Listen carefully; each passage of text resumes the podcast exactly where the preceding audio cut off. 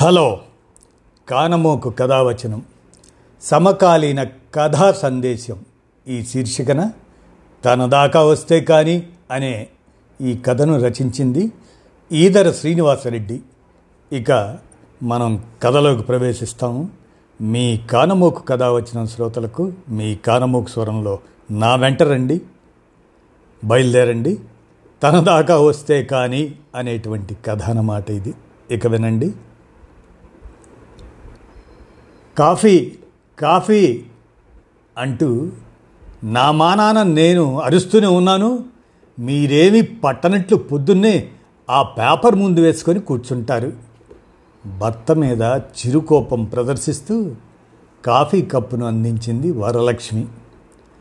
ఇంటి ముందున్న లాన్లో కూర్చొని స్వచ్ఛమైన ఉదయపు గాలులు పీలుస్తూ ప్రశాంతంగా న్యూస్ పేపర్ తిరగేస్తున్న వెంకట్రావు భార్య మాట వినపడగానే చదువుతున్న పేపరు పక్కన పెట్టి భార్య అందించిన కాఫీ కప్పును అందుకుంటూ, వినబడలేదు, వినపడితే లేచి రాకుండా ఉంటానా, అంత కోపం ఎందుకు, భార్యను అనునయించాడు.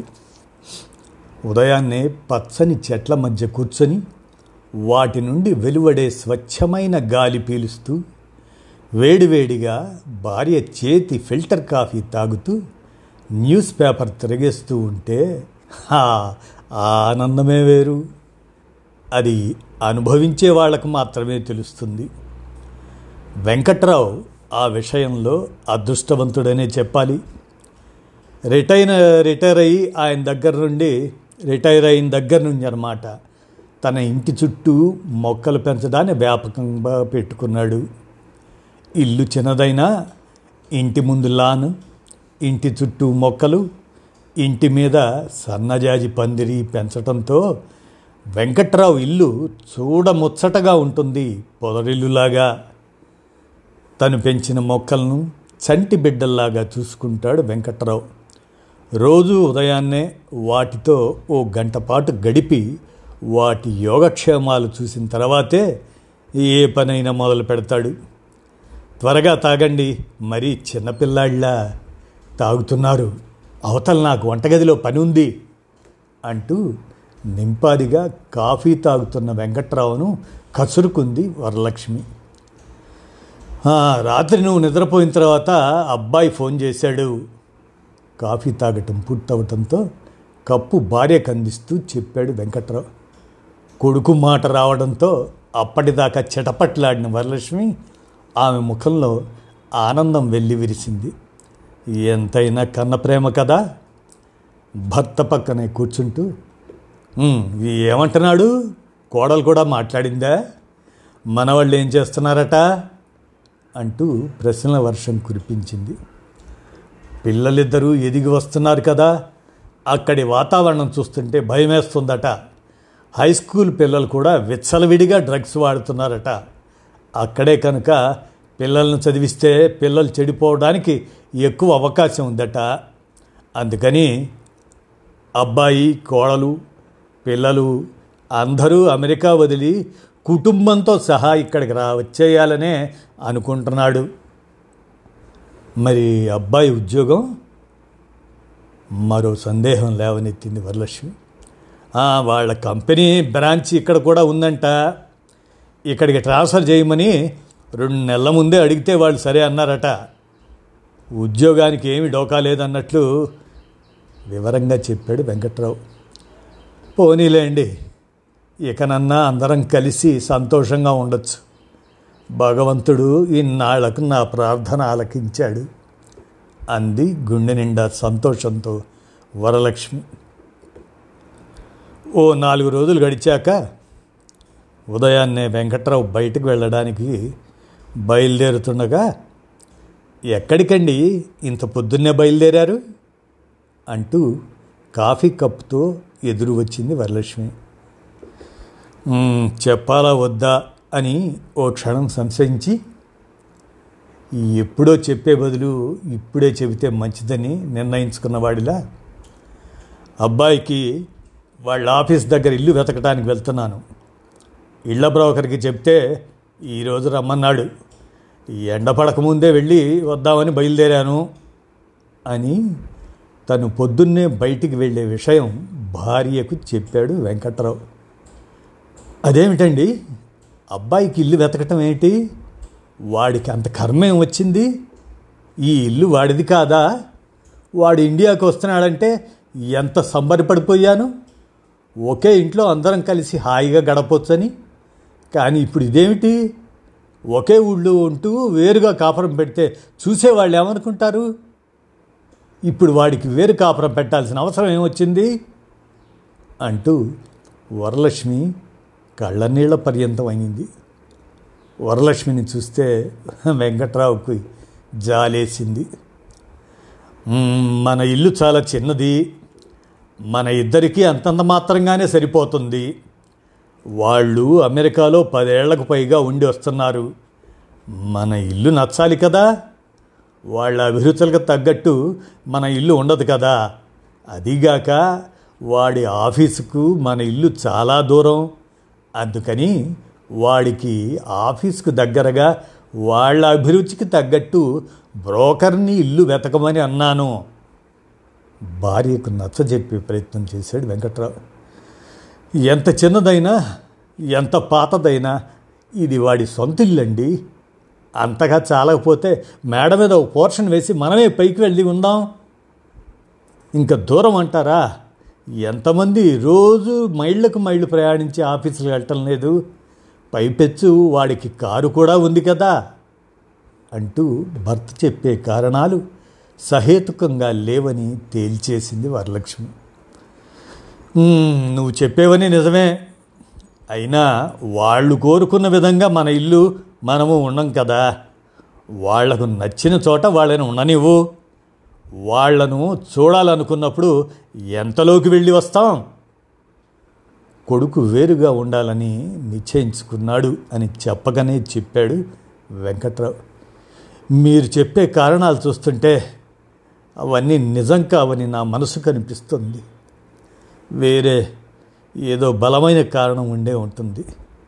నేనే వాడికి ఫోన్ చేసి అసలు విషయం కనుక్కుంటాను అంటూ కొడుక్కి ఫోన్ చేయటానికి సెల్ ఫోన్ చేతిలోకి తీసుకుంది.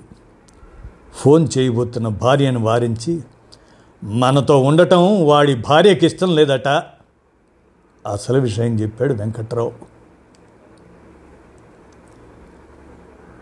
ఆ మాటలు విన్న వరలక్ష్మి ఒక్కసారిగా సోఫాలో కూలబడి, ఎందుకు ఇష్టం లేదంటే మనం ఏం తప్పు చేశాం అడిగింది జాలిగా వెంకట్రావుకి చూస్తూ. కొన్ని ప్రశ్నలకు సమాధానాలు ఉండవు. మా అమ్మా నాన్నలు ఏం తప్పు చేశారని ఆ రోజు నువ్వు నా చేత వేరు కాపురం పెట్టించావు, అలాగే ఈరోజు నీ కోడలు కూడా నీ కొడుకు చేత వేరు కాపురం పెట్టిస్తుంది. తరాలు మారినా మనుషులు మాత్రం మారడం లేదు అంటూ వరలక్ష్మికి గతాన్ని గుర్తు చేశాడు. భర్త మాటలకు వరలక్ష్మి నిశ్చేష్టురాలైంది. గతంలో తన ప్రవర్తన గుర్తుకొచ్చింది. ఏదో ఆలోచిస్తూ గతం తాలూకు జ్ఞాపకాల సుడిలోకి జారుకుంది.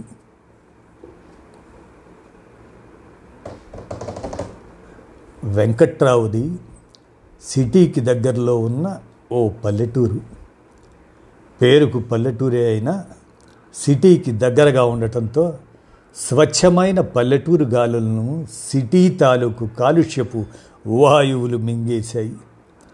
కేవలం గాలినే కాదు, ప్రజల మనసులను కూడా కలుషితం చేసింది సిటీ వాతావరణం. సిటీకి దగ్గరగా ఉండటంతో రియల్ ఎస్టేట్ రాబందులు పచ్చని పల్లెపై వాలిపోయి పొలాలన్నీ ప్లాట్లుగా మార్చివేశారు. వెంకట్రావు తండ్రికి వెంకట్రావు తండ్రికి కూడా రెండు ఎకరాల పచ్చటి నేల ఉంది. రియల్ ఎస్టేట్ దళారుల ప్రలోభాలకు ఏమాత్రం లొంగిపోకుండా ఆ రెండు ఎకరాల్లోనే వ్యవసాయం చేస్తూ కుటుంబాన్ని గుట్టుగా సాగిస్తున్నాడు.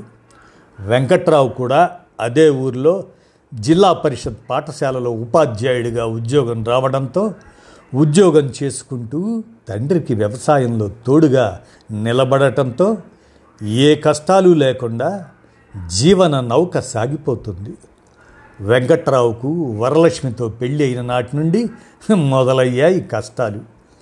వరలక్ష్మి కాస్తంత కలిగిన కుటుంబం నుంచి రావడం, పైపెచ్చు మొదటి నుండి సిటీ ఆ సిటీ వాతావరణంలో పెరగడంతో పెళ్ళైన తర్వాత అత్తగారింట్లోని పల్లెటూరి వాతావరణంలో ఇమ్మడలేకపోయింది. చుట్టుపక్కల వాళ్ళు పొలాలను మంచి రేటుకు అమ్ముకొని ఆ డబ్బుతో సిటీలో మంచి బిల్డింగ్ కట్టుకొని మిగిలిన డబ్బుతో బిజినెస్ చేసి కోట్లు సంపాదిస్తున్నారు అని రోజు భర్తని సతాయించేది వరలక్ష్మి. వాళ్ళకంటే ఏ ఉద్యోగం సద్యోగం లేదు కాబట్టి పొలాలు అమ్ముకొని సిటీకి పోతున్నారు, మనకేం కర్మ, మనకు ఆ భగవంతుడు మంచి ఉద్యోగం ఇచ్చాడు అని వెంకట్రావు భార్యకు ఎంత నచ్చ చెప్పాలని చూసినా వినేది కాదు వరలక్ష్మి. తన తల్లిదండ్రులు బతికున్నంతకాలం పొలం అమ్మే ప్రసక్తే లేదు అని వెంకట్రావు భార్యకు తెగేసి చెప్పాడు. ఇక ఎటు పొలం అమ్మేటట్లు లేరని వెంకట్రావును సిటీకి ట్రాన్స్ఫర్ చేయించుకోమని మళ్ళీ ఒత్తిడి చేయటం మొదలుపెట్టింది. దానికి కూడా వెంకట్రావు ససేమిరా అనడంతో వరలక్ష్మి అలిగి పుట్టింటికి వెళ్ళిపోయింది. భార్యాభర్తల గొడవలు మొదటి నుండి గమనిస్తున్న వెంకట్రావు తండ్రి కొడుకు కాపురం సరిదిద్దాలని, పోనీ కోడలు చెప్పినట్లే పట్నంలో కాపురం పెట్టరాదా అయ్యా, పట్నానికి మన ఊరు ఎంత దూరం అని, మీరైనా మేమైనా క్షణాల్లో ఒకరికి దగ్గరికి ఇంకొకరం చేరుకోవచ్చు అంటూ కొడుకును వేరు కాపురం పెట్టించడానికి ఒప్పించాలని చూశాడు. వెంకట్రావు తల్లి కూడా భర్తకి వత్తాసు పలికింది.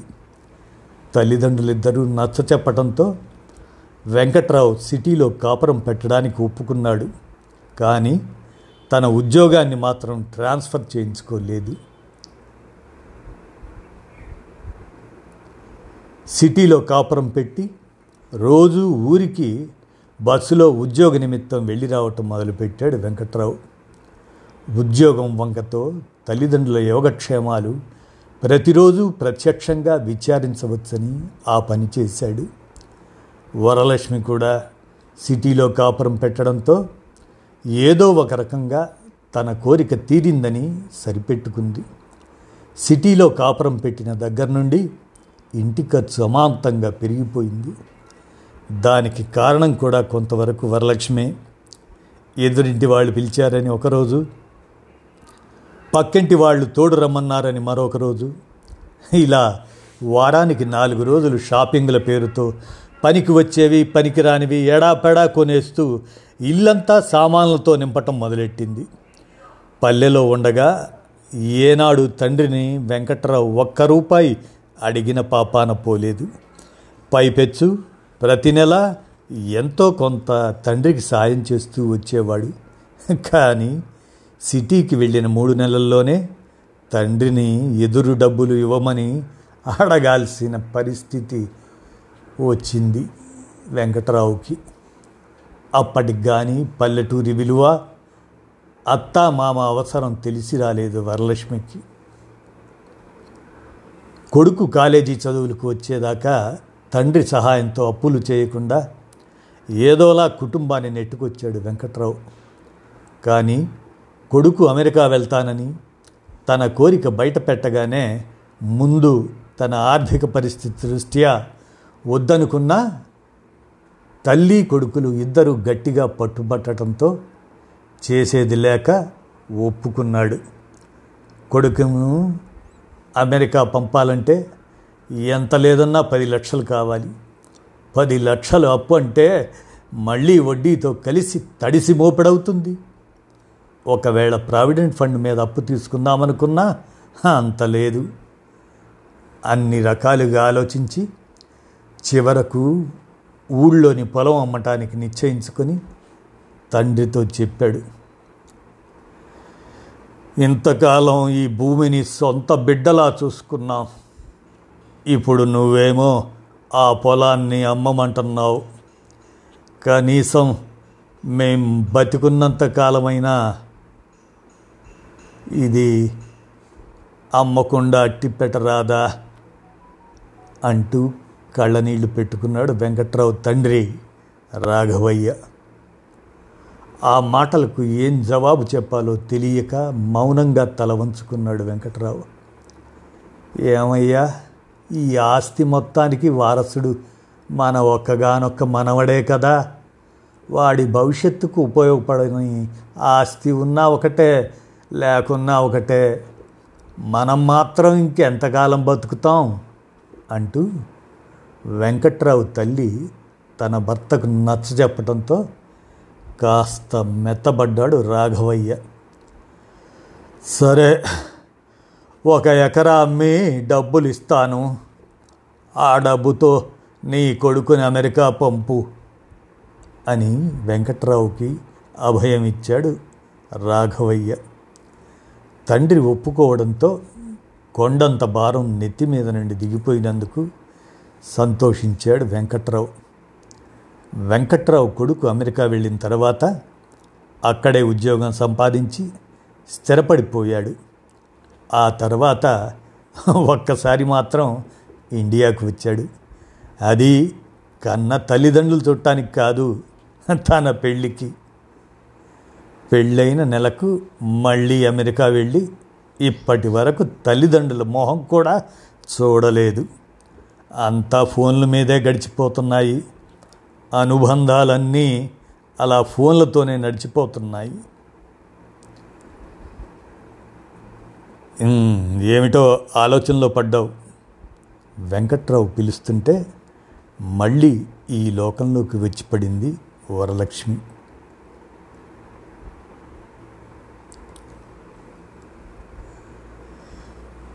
ఏదో తొందరపాటున నోట్లో నుంచి వచ్చేసింది, నా మాటలు పట్టించుకోకు అంటూ భార్యను ఓదార్చబోయాడు వెంకట్రావు.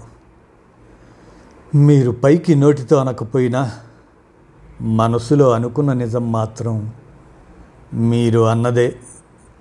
ఆ రోజు నేను ఎంత అవివేకంగా ప్రవర్తించానో ఇప్పుడు తలుచుకుంటే నా మీద నాకే అసహ్యం వేస్తుంది అంటూ సిగ్గుతో తల వంచుకుంది వరలక్ష్మి. ఏ విషయమైనా పిల్లలు వాళ్ళ తల్లిదండ్రుల నుండి నేర్చుకుంటారు. మనం మన పెద్దవాళ్ళను గౌరవంగా చూసుకుంటే మన పిల్లలు కూడా మనల్ని గౌరవంగా చూస్తారు. ఆ రోజున మనం మన పెద్దవాళ్ళను దూరంగా పెట్టాం. ఈ రోజున మనవాడు మనల్ని దూరంగా పెడుతున్నాడు. ఇప్పుడు ఇంత దూరం అంత దూరం అని బాధపడితే ఏం లాభం అంటూ కొడుకు తప్పేమీ లేదన్నట్లు భార్యను ఓదార్చాడు వెంకట్రావు.